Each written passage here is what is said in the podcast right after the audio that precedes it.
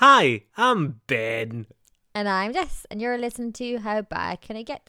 And this is a special episode called For Your Consideration. For Your Consideration.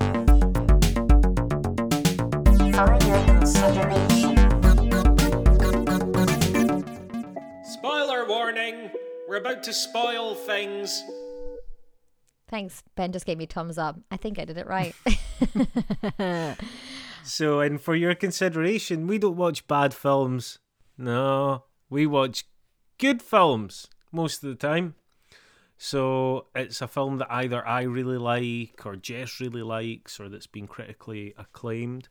So Jess, tell us what you chose this week. So I chose Emperor of the Sun. And if nobody knows what this film is, it's brilliant and everybody should go watch it.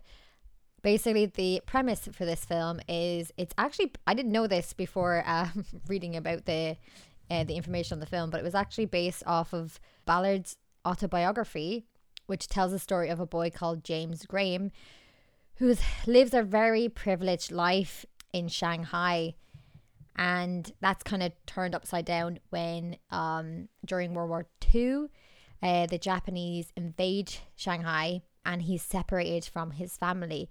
He has to fend for himself. And eventually he's captured and ends up in a confinement camp. And the story is all about Jim and what happens to him in that camp. And basically the psychological effect that a war has on a child. And the people around him as well. And I don't know if Ben liked it or not. So did you like the film, Ben? I did. Oh, yeah, that's not a really like chuffed yes. I enjoyed it. I think that maybe it was a little too long.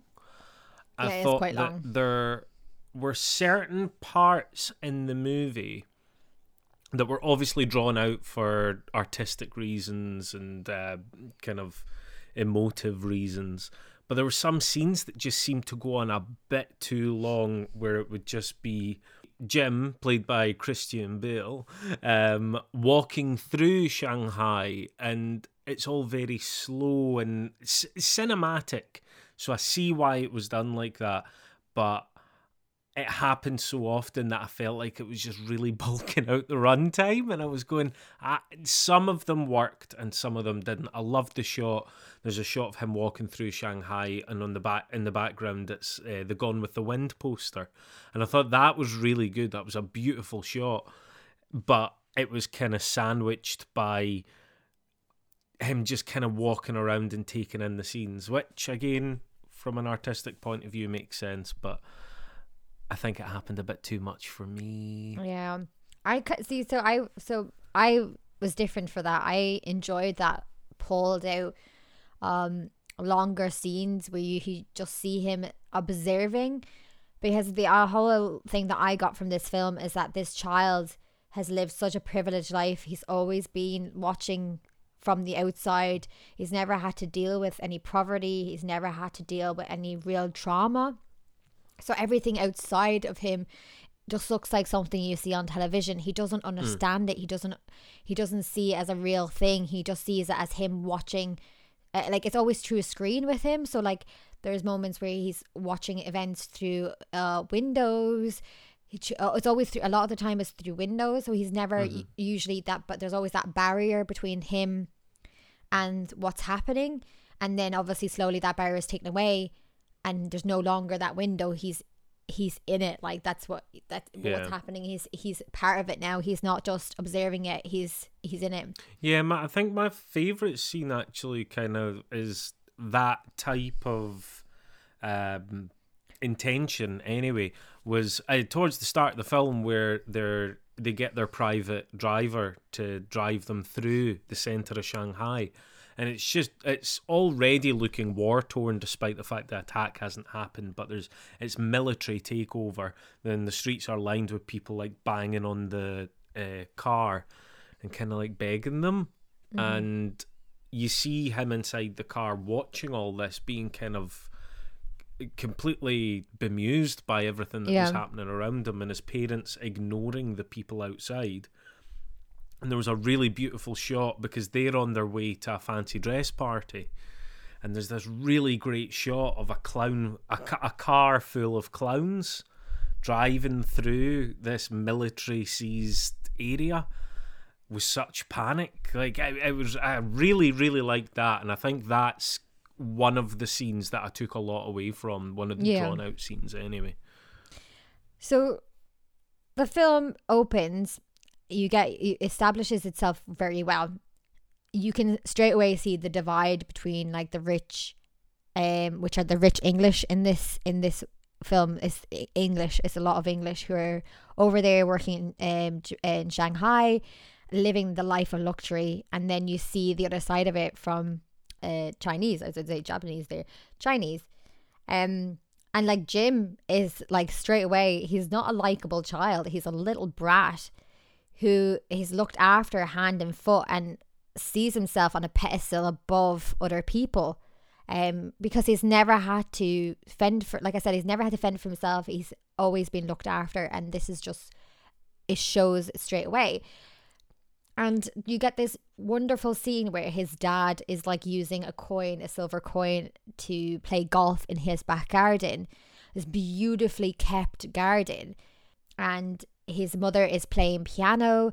And then you have Jim just cycling on his bicycle around the grass, like no bother to him, with a burning plane, already kind of playing war a little bit. And he's got they've got like basically like staff, I guess, or servants who are looking after them. And then just there is disrespect to the people that they work for them. They're just seen as like help. And his father, like, it really is, it just shows you what a little shit he is, and the fact that his parents haven't, like, not that they have no control over him, they just don't care enough to, they're like, it's fine if he's doing that because somebody else will deal with it type thing. So it really is nurture. It's, and the reason why he is the way he is because of how he was brought up. And his parents, probably the same reason they're like that and they allow it, is because they were probably brought up the same way. They just don't know any better. Like his character at the beginning actually boiled me. Mm-hmm. Same. And so he's just fascinated with war and with army planes and the whole idea. He's obsessed with flying. He wants to be in the war. He wants to be a fighter pilot. Like, and it's all kind of dreamlike for him. He never understands the realism and what that would mean, and which it happens quite a lot for him. Is that he completely doesn't see what it would mean for him to become a pilot in a war, like the possibility of dying. It's not that. He just thinks it'd be fun because that's how he sees it.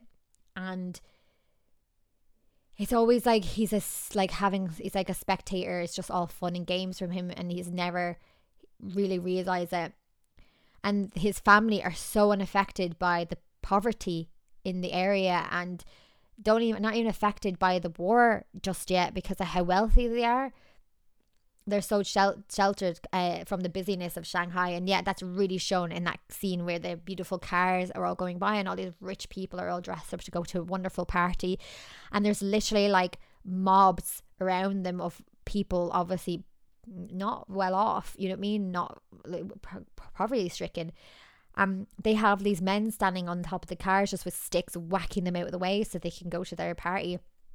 And the party was actually one of my favourite scenes because it really shows you like the ridiculousness of the whole situation that they're in and how they still haven't realised what danger they're in. They just don't realise they're in quite a lot of danger because they just assume they'll be fine, or haven't realised that it's time to go.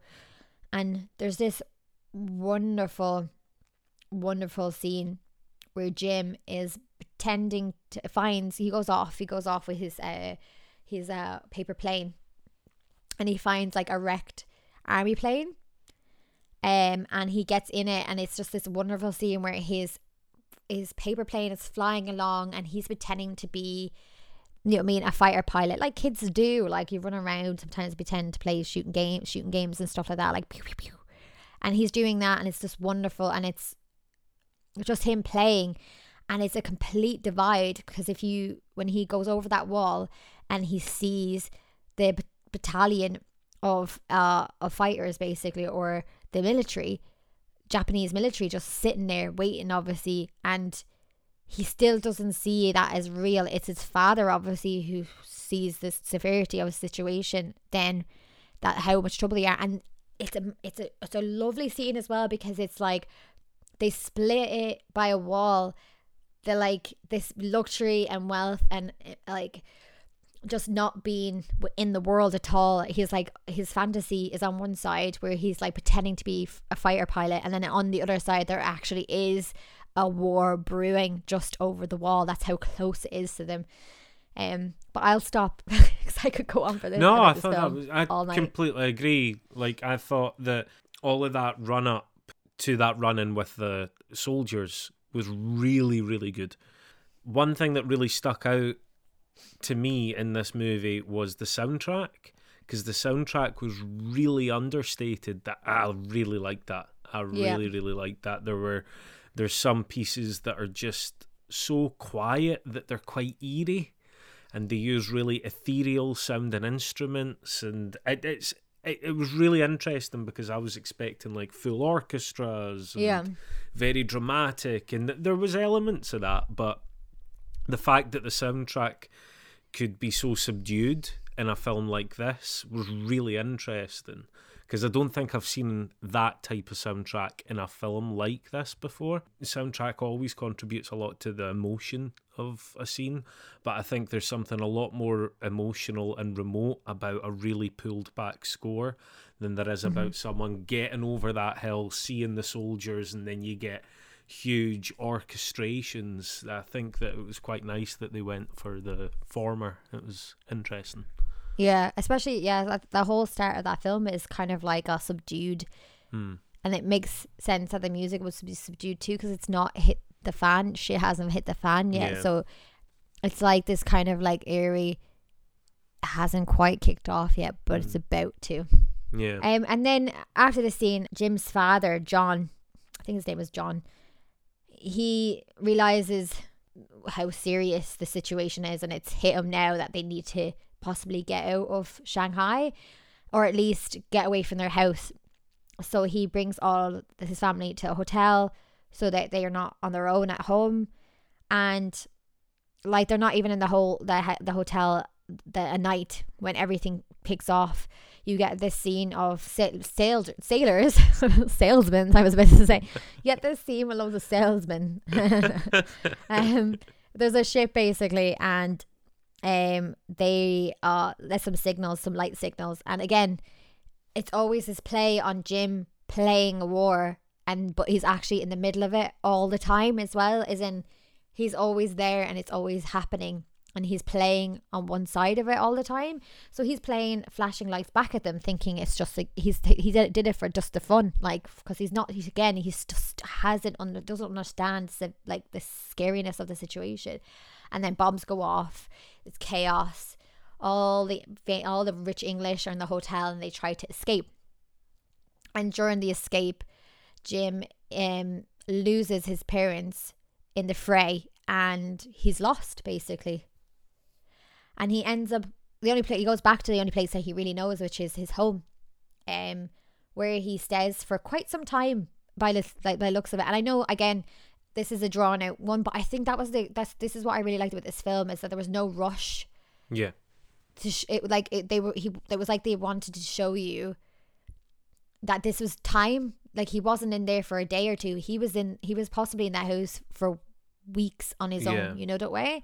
I like that. I like that. Yeah. Like, I don't mind it so much when you've got that passing of time, because when he's in the house, you see him day by day doing different things. For me, I think with the slowness, the only place that really affected was in singular scenes where it just drew out. I know it was probably an artistic choice and all about the emotion of it, but for me, I think it happened one too many times. But this scene was one of my favorite. This part of the film was one of my favorite parts. Seeing him going back home and trying to deal with and navigate all these changes. And you see him early on in the movie, he has this run-in with one of their servants, one of their Chinese servants, where he says to her, go and get me some food. And she said, no, your mum says that you're not to eat after dark. Yeah. And he says, no, you have to do what I tell you. So she goes away and gets him the food. And now the tables have turned because he's returned home to his house, which has now been seized by the Japanese.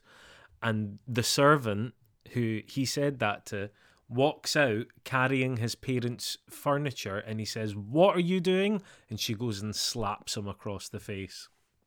And I thought that his reaction for a child actor, Christian Bale nailed that. Like, and that's one thing that has to be said. His acting in this for a child is brilliant. Amazing. One of the best in any Steven Spielberg, because obviously Steven Spielberg likes having a child actor right in the front of it. But I thought Christian Bale was one of the best. Him versus the E.T. guy. Yeah, well, of course. I remember watching this for the first time, and like, I've seen Christian Bale and other things beforehand. And then I had watched this and I was like, man, he fucking could act as a kid. Mm. Like, there was a lot of...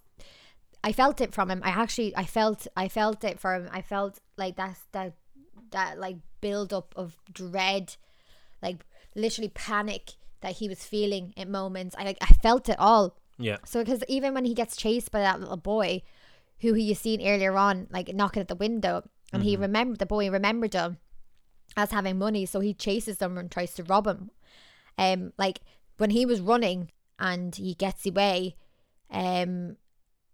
his face was beetroot. Like, yeah. He looked like he'd just ran a marathon. He was, and I was like, well done. And the shock and like stress on that boy's face, because he's just, again, everything that he's going through is new.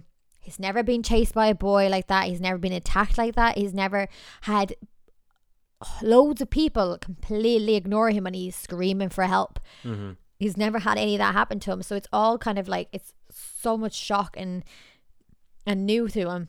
Yeah. And then he meets Basie and Frank. Frank picks him up in the car, thinks he'll be worth some money because he's a rich English fella. Brings him back because Basie is the real brains of the operation.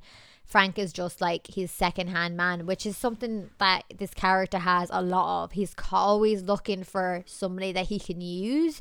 And usually they're like younger because it's like he grooms them. Like, as in to think that he's useful to them or he's like their protector, but really he would throw them under the bus as fast as he can, which you exactly. see him do he's many like times. He's like Fagin from Oliver, like, oh yeah, recruiting all the kids. Yeah. yeah, pretty much, yeah. And except for Frank is not his kid, but he kind of acts like one. And so, and there's a few, obviously there's this scene with the rice and he's absolutely starving at this mm-hmm. point. He's had no food in his house for a long time. He's had no water in his house. And then this man picks him up and he sits in there and he's just like, you've got this beautiful angle where he's like, eyes are on the prize, which is the rice, while they're asking him his questions. And he's just giving them whatever they want, whatever information. It's like he's being tortured and he's just giving them whatever information they want, because he hopes that he'll get rice at the end of it all. Mm-hmm. And they give him rice. He burns his whole body eating it. And it moves on to them trying to sell him at one point. And like he's like and they can't sell him because obviously he's emaciated. He's emaciated from like not eating and not having water and all for so long. And they can't sell him. And he's like, again, so many points where this young boy just doesn't understand. He's like, oh, why didn't they want to buy me? And they like say, because you're like, look like you're about to die, basically. But he still doesn't understand that, like, do you not understand what it would mean for you to be bought? You would be a slave. You know, in a way, he doesn't understand. He just doesn't realize what that would mean for his life. He just doesn't understand why they would want to buy him. So Frank and Basie are going to just like leave him. But then the panic erupts in him and he like quickly thinks of how he can get them to not leave him. So he tells them that he'll bring him back to all the rich houses, tell him which one has things worth stealing in it, and that's what he does. So he brings them back to their house. I felt quite disconnected from the movie up until they end up in the prisoner camp. Just kind of that section between John Malkovich being introduced and them ending up in the camp. I felt a bit of a disconnect there. I was trying to focus on what was happening, and I think a lot of it for me got lost because I'm dense. No, honestly, like, I've watched this a few times, and every time I watch it, I see more in it that I'm like, there's so much. If you've only watched it once, I don't think you would get all the nuances, or you wouldn't see all the elements that I have seen, because I've seen it so many times that I know the story, and now I'm viewing it from a different lens in a way. Yeah. Because I'm watching it from perspective of, oh, this is beautiful. Like, there's so many beautiful metaphors within this. Like I said, the window metaphor, or I think it is anyway, I don't know, I haven't looked into it, but this is my interpretation of it, is that the idea is that he's always watching it from out, like in a window, and then he's in it, and then again when he's in the camp, he's watching it from, he was watching the explosions and stuff, like it was watching it, something like he's watching fireworks, you know. And the window has obviously no glass in it, so it just shows you that, like, he's watching it through a window that subsequently is, so he's in the danger of it, you know what I mean? He's part of it. But I didn't really see all of these elements until, like, I've watched it, like, the second or third time. Whilst it's a long film, it's a film packed with symbolism and imagery and really beautiful cinematography. There's a couple of shots in this movie. One of them, the Gone with the Wind shot, and the other one is a shot of the runway. This is a bit later on, but there's a shot of the runway at the camp where they're held, and at one end of the runway you've got this beautiful Chinese pagoda, and you just get kind of a pan shot constantly back and forward of the beautiful pagoda, and then a building being blown up on the other side, and then back to the pagoda, back to another building being blown up. And it was really, really fascinated by that shot, because it went on for quite a while, and it was hammering a point in, but it was doing it in such an interesting way, like going from one end to the other really quickly. Kind of that difference between the beauty and the damage and the two different nations. It was really, really good. Loads of examples of that, particularly when you get to the camp. I think that from the camp onwards, that's probably the most emotionally captivating section, and there's also a lot of opportunity for that imagery. Like he's got his silent friend on the other side of the fence. I loved him, and it's so, every time I've seen this film, I know what's going to happen to him. I get really upset. It's so sad. He was a nice way of showing the humanity of the other side, because that's the thing, isn't it? It can be quite biased, and you're just seeing it from the one side of people in the camp being mistreated, but not all these people are bad, and it is war, and let's be honest, the other side are probably doing just as awful things, you know what I mean?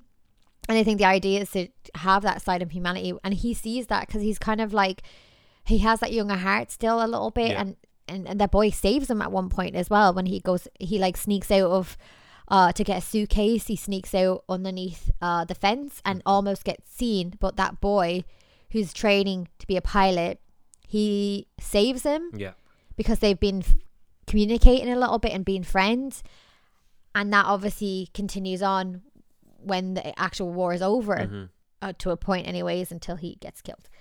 The camp is an interesting one, because it's like the first time it kind of jumps quite a lot in time, because I think it was 1943 and it jumps to 1945. So he's been at camp like a year, 2 years nearly, you know what I mean? And by the entire now, span's 2 years, because I think they comment later that it's been 2 years that they've been with him or something. Yeah. And it's like the camp has become its own little community. You know that way? Like they're not thriving, but they're working, trying to keep themselves and survive in the situation that they're in. So they have their own little communities, they've got their own little like farm. It's like a tiny farm, but it's a farm. They've got a doctor's office, you've got kids playing, people doing the ironing and washing the clothes, and it's like a system. And Jim is in the middle of all of it, like he works everybody, and he does it for Basie. There's a scene where he's literally running through the whole campsite, like swapping things for other things in order to get what he wants in the end, and it's all that work just so he can bring like a tomato to Basie because he has to bring him something anytime he sees him. And that's the kind of warped sense of friendship that they have. He has to do something for Basie. Basie does do something for him, but but it's only like to the standard of like minion, you know that way. Here's a sweetie minion. It's brilliant because like Basie is a bastard. Yeah. Oh my God, he's a bastard. Him. Like the very first camp that they get into, where it's literally just like a death camp. They're just waiting to see who will survive, and then they'll bring the rest of them to go and actually work on the other camp. Basie is like uses Jim to like rob bowls off of dead people, because if you have the bowls you can get more food. So he like gets Jim to steal the bowls, and Jim kind of now is becoming a little bit like self-sustaining. Jim has survival instincts now, so he also understands that he has lines, but like this is a line that he's happy to take because it'll feed him and he'll keep strong because of it. But his line was he basically was going to steal shoes from a woman and give it to a dead woman and in front of her kids and give them to Jim, and Jim couldn't deal with it. He was like, leave her alone. Like, I don't want the shoes. I don't want the shoes. And I was freaking out. And I don't know whether that's because he kind of sees it's like, you know, because she had kids and stuff like that, and he sees how wrong that is. Or it's like stealing from her, he sees maybe his mother in her. I don't know. But it was a really powerful scene in the fact that this shows you what Basie is willing to do. Like, he has no line. Yeah. And when they go to, basically when they're picking people to leave, Basie, like the kids go on. That Jim was looking after, they go on to the truck, and Basie gets picked to go on the truck, and then doesn't care that Jim doesn't get picked. But Jim is so good at like surviving that he like found a way to get on that fucking truck, because he's smart like that. He's got quite quick instincts. Yeah. So they didn't know the directions to get to the place that they were trying to go to, because they're all Japanese and they're not from there, but he knows the area and knows how to get there. So he like uses that as a way of getting onto the truck. So he's quite clever in that way. Although I think this shows you that he's starting to realize, or he has now realized, the situation that he's in, and that the only way he'll survive is to look after himself, look after himself in a way, you know, that way. Even though he kind of was hoping that Basie was like a father figure, you can see that he also is aware that like he'll not survive unless he's willing to fight for his own survival, and that's one of the moments that he does that. Yeah, and it's really interesting because, like you say, now that he's got these survival skills and he's got that realisation of the situation that he's actually in, or at least somewhat of an understanding, he's still got that talkative, excitable nature, like that childishness to him. And in the movie, there's a really clear arc, because he starts off ignorant but childish and again energetic. Then that ignorance is pulled away when he's forced to experience the war, and gradually everything else is pulled away, that kind of childlikeness and the sense of humour, how talkative he is. It just gradually gets taken away from him until the very end, where he's just a shell and he's completely silent. And it's a beautiful study of how war could potentially affect a child, or did affect a child. As you say, this was based on that autobiographical novel. So it's seeing that acted well alongside all of that arc that he has is really kudos to Christian Bale, like young Christian Bale, because it's a powerhouse performance. Out of all the characters, he has the biggest change and the biggest leaps, and he always acts very good. He do good job. Yeah, like, so there's this bustling community, and he's actually got skill learning as well. He's like learning from the Dr. Dawins, who's like the medic at the camp, and the scene is awful as well, because he comes in and Dawins is like trying to resuscitate a woman, and then just hands it over to Jim. Just keep doing it, and don't do it too fast. Do it the same rhythm I'm doing it. and just let him do that. And then he's doing it and the woman's dead. You know what I mean? But then she twitches because she's, some blood has like rushed to her or something like that. So she twitches and he thinks he's brought her back, and he's just, he can't believe it. And he's just like, he's pumping because he thinks he can do it. He can bring her back.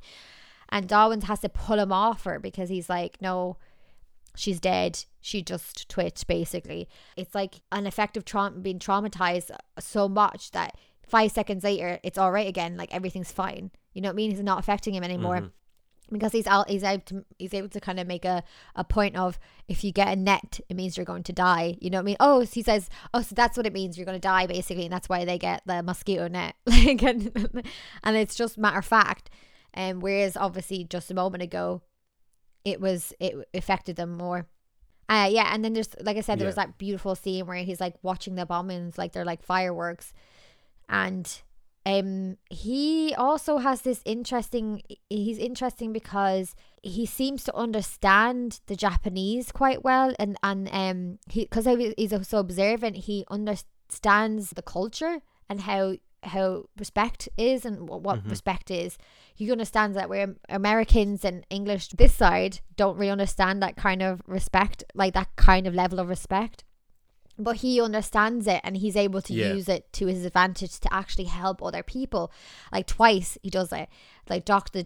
Dawins tries to stop Sergeant Nagata from smashing up the hospital, and the reason why he smashed up the hospital is he's in a rage because I think there was an attack and they were beaten back or something, so he was getting out on them.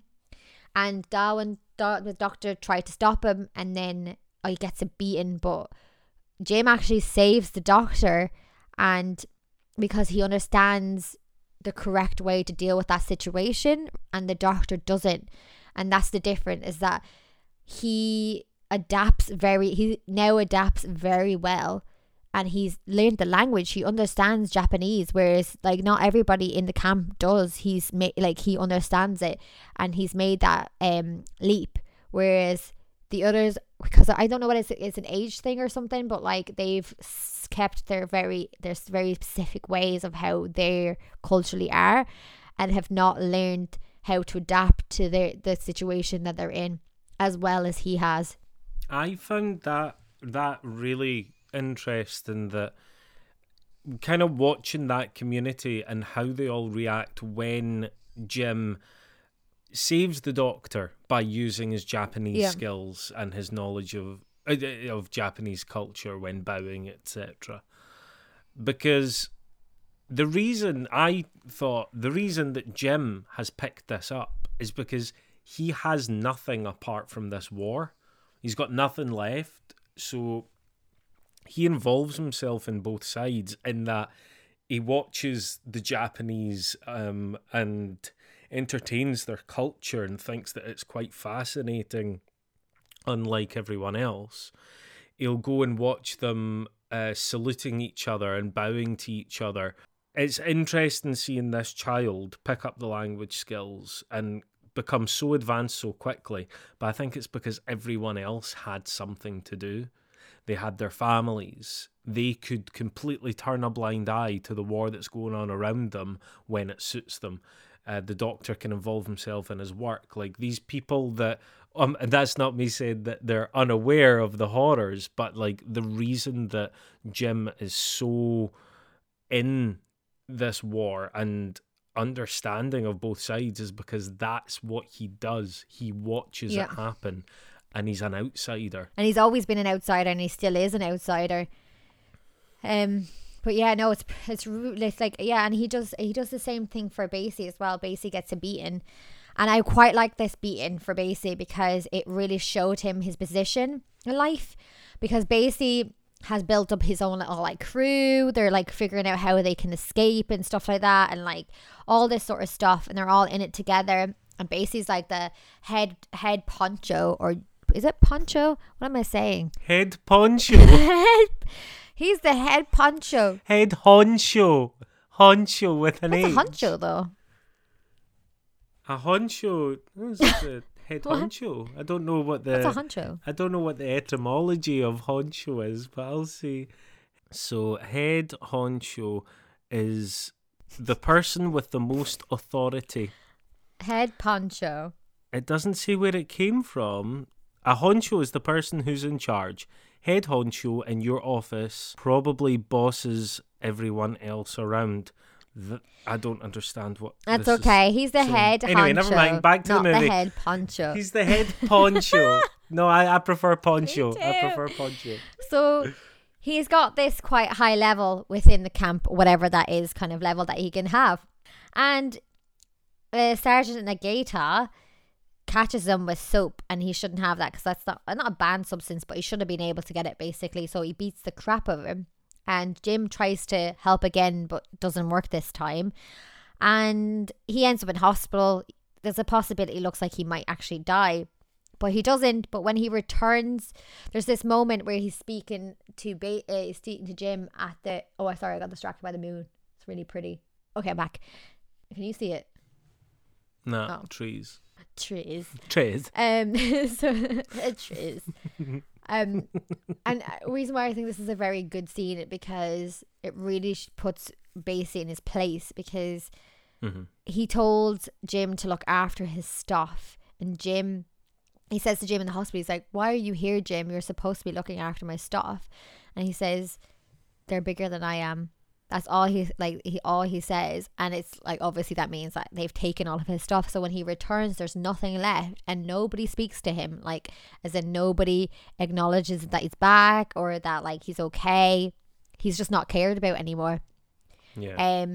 And yeah, so like there's quite a lot happens from here on in. It's quite quick. The speed ramps up quite a lot. There's a huge shift in pace. Yeah, it ramps up quite quickly because the camp is bombed by the Americans, I think it is, and Jim is like he just is so excited about the fact that the planes that are overhead, he's able to name them all. He's like super excited. He's like on the top of a roof, and Dr. Dawins has to go up and like basically control him because he's like having a freak out while there's like bombs going off everywhere, and he picks him up and he's like proper traumatized. He's like speaking like he's like mumbling constantly to himself, and then he finds out that Basie has left, so he's left the campsite, and Frank is devastated because he's just left Frank there, because that just shows you Basie doesn't give a shit. He's in it for himself, and will leave and will use people at any opportunity, and Frank was no different.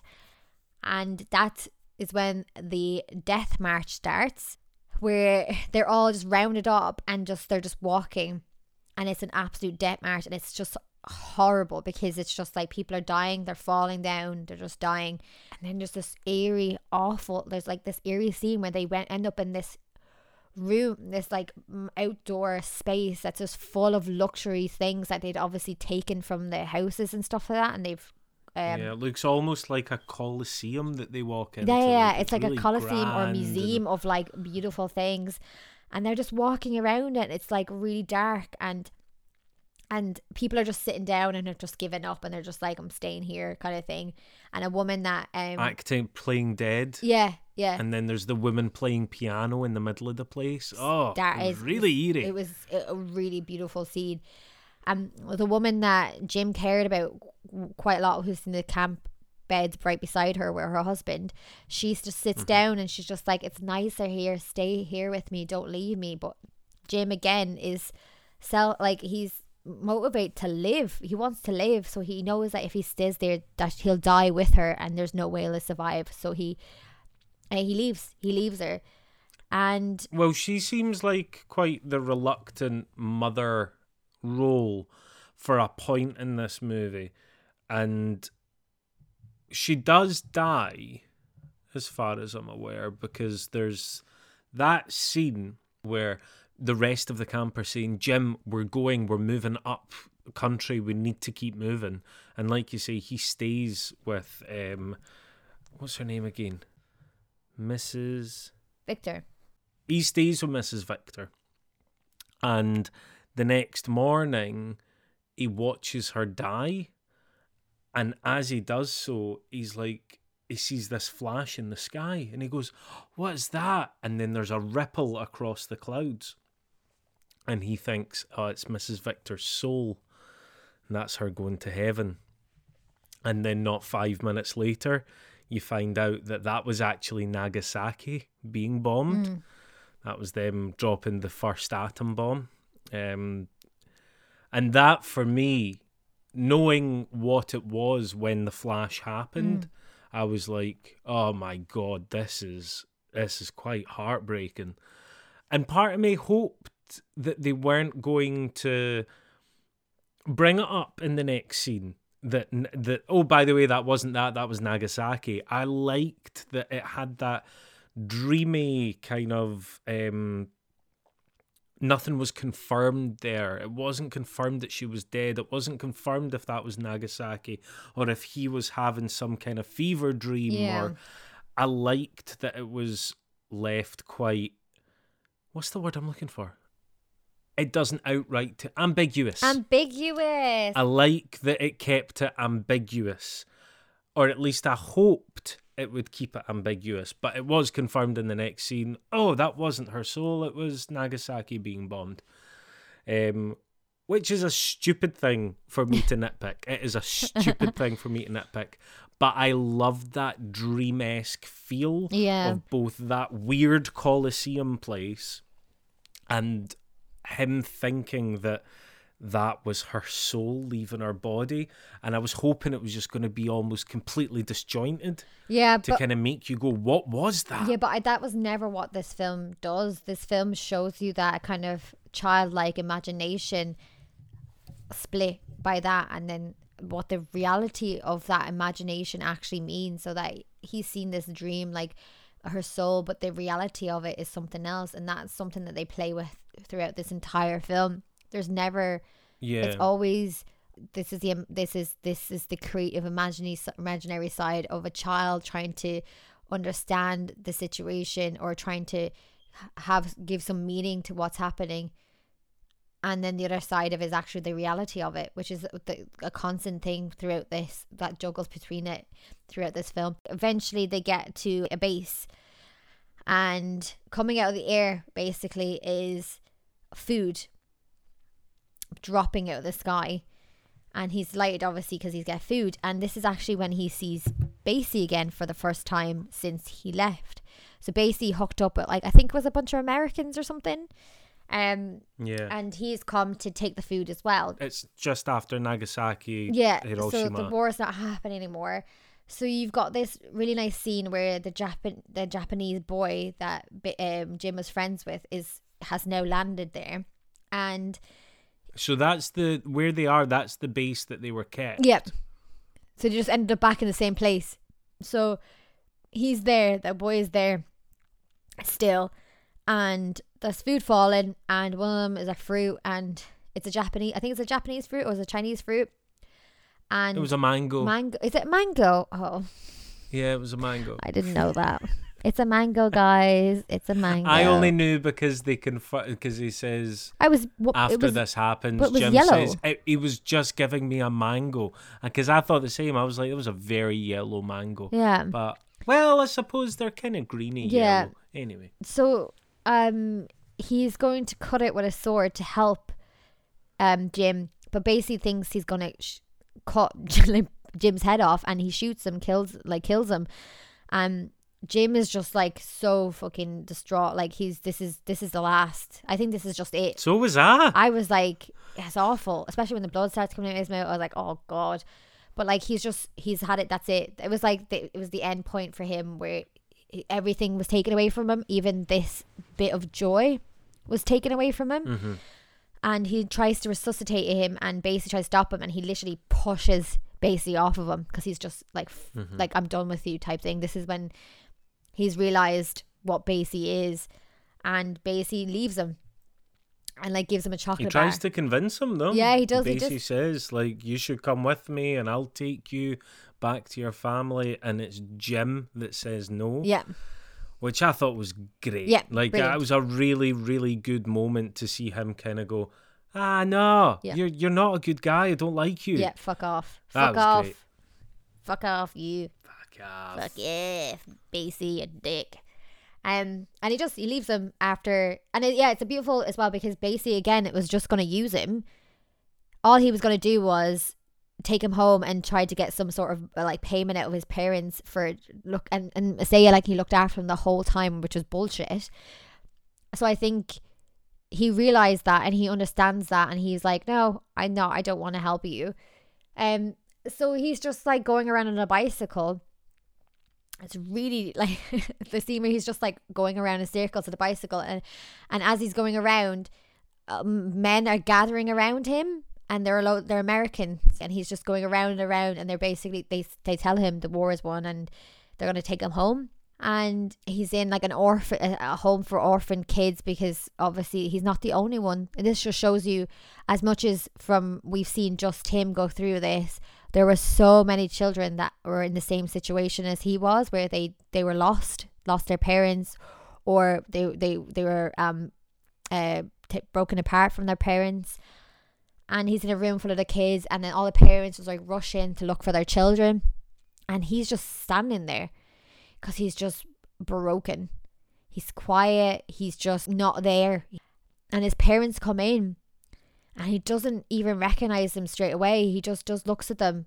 He knows who they are, but he just hasn't registered yet who they are. And he like takes off his mother's hat and touches her face, because it's been so long since he's seen her, and because of everything that he's gone through, he just doesn't, you know what I mean, he doesn't compute with him anymore that these are the people that he's been imagining were coming back for him, were going to rescue him, who were just late getting to him, who he talks about all the time, they're right in front of him. And we also had that moment earlier on when the camp was being bombed, where the doctor comes up to try and pull him off the roof, and he kind of breaks down. He has a moment of hysteria running about on the roof going, oh yeah, there's bombs and planes, fantastic.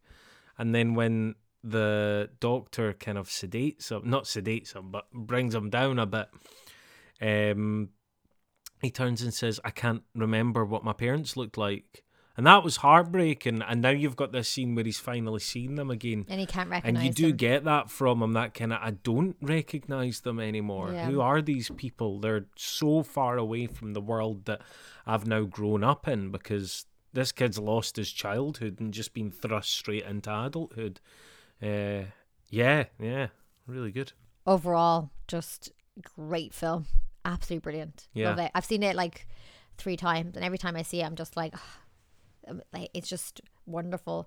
A lot of the time it's from a different perspective, and this was nice to just see it from what it was like from this side of the world, what happened to them when they were over there.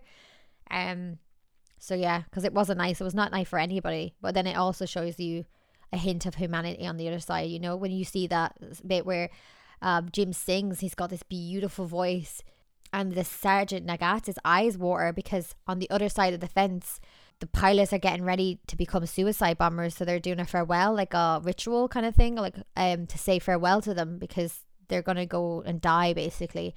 And you could see even he is affected by what's about to happen, that he's sending people just to die. It's just a beautiful scene all around, and that's what all this film is just a film of beautiful scenes. And yeah, I have lots more I could say, but I won't. So we've got a different rating system for these special episodes. We have Seal of Approval. Seal of Approval. Worth a Watch. Yeah, it was worth a watch. And Kill It With Fire. Kill It With Fire. Jess, what'd you think of this film? It has my seal of approval, of course. I think that was obvious by how much I love it. Like, yeah, I agree. Hey. Seal of approval. Seal of approval. I thought it was really good. Didn't blow me away, I must say, but I thought it was beautiful. I thought that some of the cinematography was fantastic. Christian Bale was incredible. I loved seeing Western characters in a situation where they're the aliens. Mm-hmm. I thought that the direction was fantastic, out with what I've already said, and I loved Christian Bale's performance, kind of showing how he gradually lost touch with his childhood, but also kind of lost touch with his sense. Yeah. Which I really loved, that every period of this movie had just a moment or two dedicated to Christian Bale gradually losing his mind or losing touch with certain things. Yeah. Like you had him cycling in circles on the bike, you had him in this house when it first happened. Every single stage of his progress is always marked by some punctuation, and that punctuation tends to be him having some kind of big reaction to something that's happened. And I thought that was really smart. I thought it was really good. Thought it was a great choice. Good film, Jess. Good job. So Empire of the Sun, you can rent it on Amazon Prime. But you can also buy it on DVD and stuff, you know? You can do that. There's, basically, you've got options. All right, thanks for listening. As we've already mentioned in the last few episodes, this is our second to last episode, and our last episode will be a... ender, I'll say. An ender. So our next episode is going to be Jess and I discussing our top three and bottom three movies of the out of the past. How many is that? 20? Yeah, 20 bad movies. Jesus. That's more than I thought. It's just flown by. And then we've got our four good movies, which we're just going to ignore because we liked them. So... back next week, talk about films and stuff. Bye. Bye.